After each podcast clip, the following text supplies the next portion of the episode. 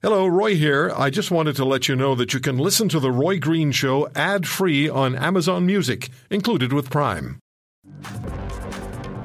All right, so I tweeted earlier today at The Roy Green Show. Follow me on Twitter at The Roy Green Show. I tweeted out that uh, the Prime Minister's national approval rating, as far as Canadians is concerned, not looking that good.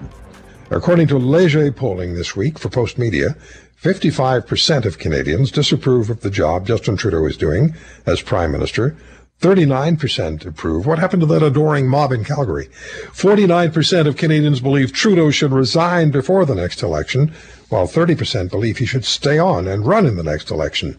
Let's get into this uh, with Andrew Enns, Vice President of Executive Vice President of Leger Marketing, and they again conducted the poll. Andrew, thank you very much uh, for coming on the program. Uh, could you just break down the, the national numbers for us before we look at things regionally or maybe even provincially?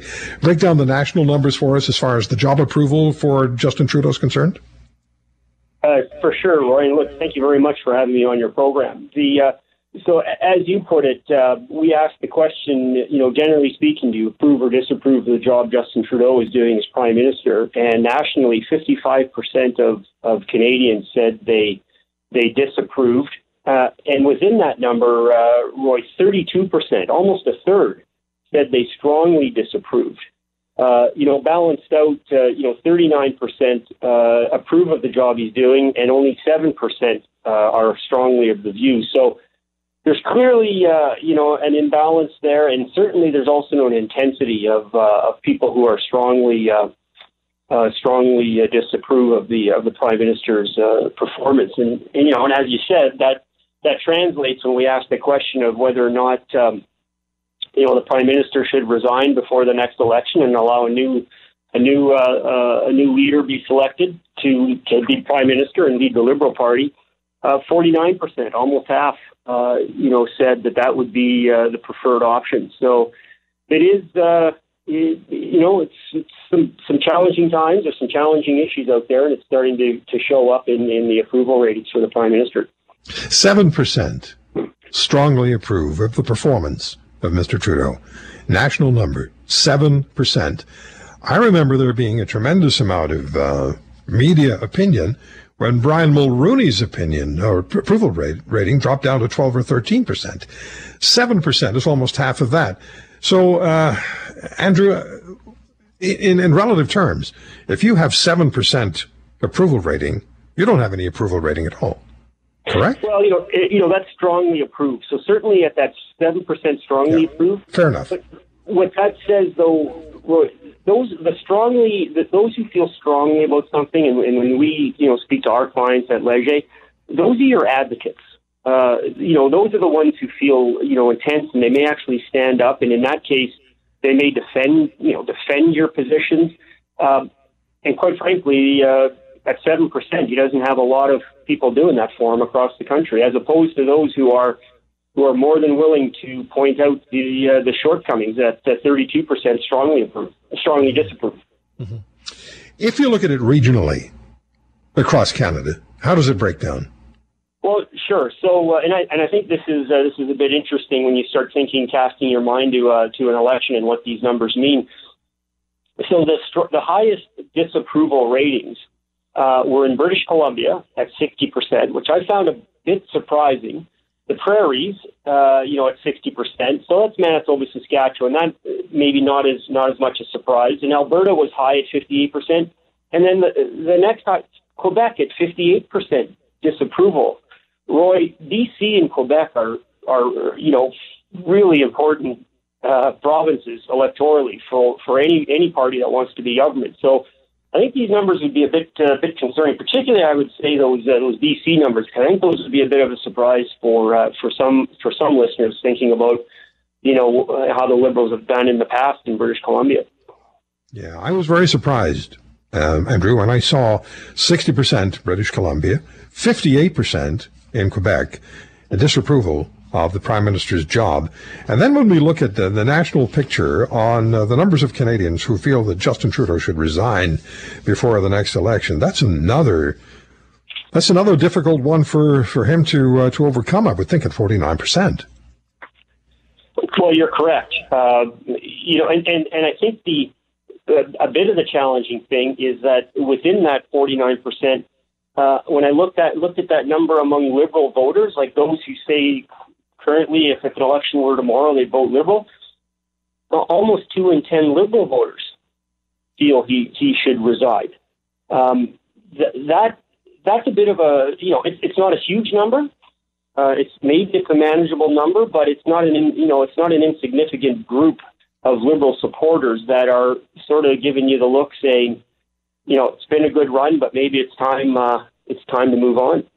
Yeah, if you start to bleed your own support, that is definitely something to uh, to keep an eye on. You also polled Canadians on who the best leader for the Conservative Party would be. Tell us what you uh, what you found, please, Andrew. Yeah, yes, we did. We uh, we had a question in, in this uh, in this poll.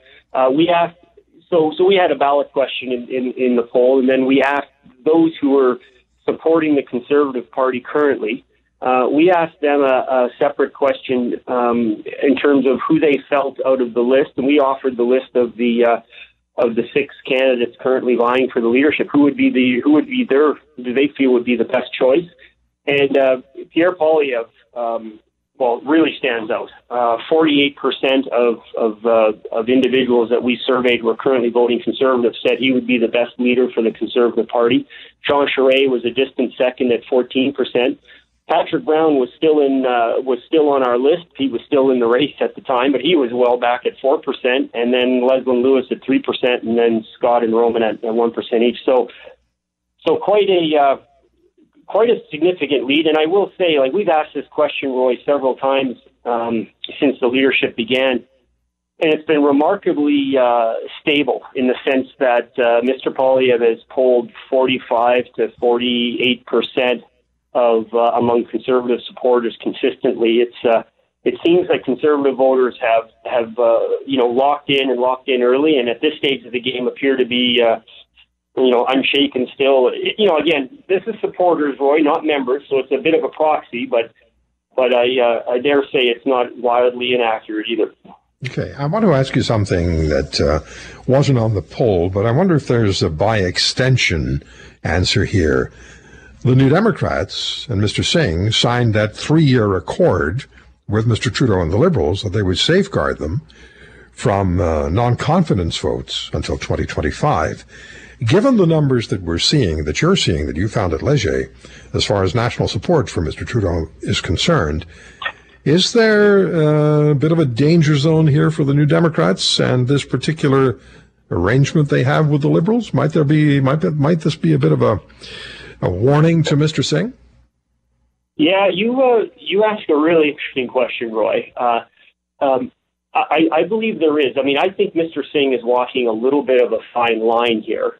Um, on one hand, you know, New Democrats, you know, we go back to that question about whether uh, Justin Trudeau should resign before the next election. It was the one question that the New Democrat supporters in our survey were a little hesitant in terms of having him, uh, you know, being as, as aggressive about him resigning before the next election. And I suspect that could be an indication of some concern about what that does to their parliamentary deal. So I think there I think there's some con- conflict within the New, New Democratic Party.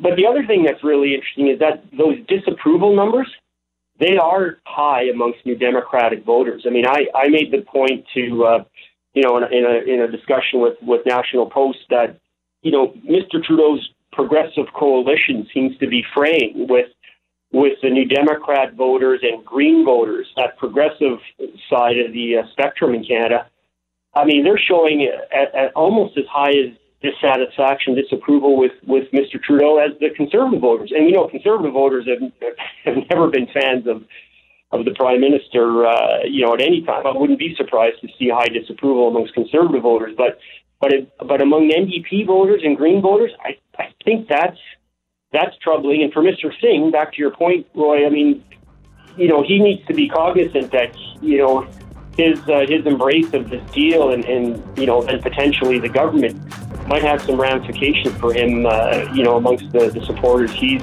he's supposed to lead. If you want to hear more, Subscribe to The Roy Green Show on Apple Podcasts, Google Podcasts, Spotify, Stitcher, or wherever you find your favorites. And if you like what you hear, leave us a review and tell a friend. I'm Roy Green. Have a great weekend.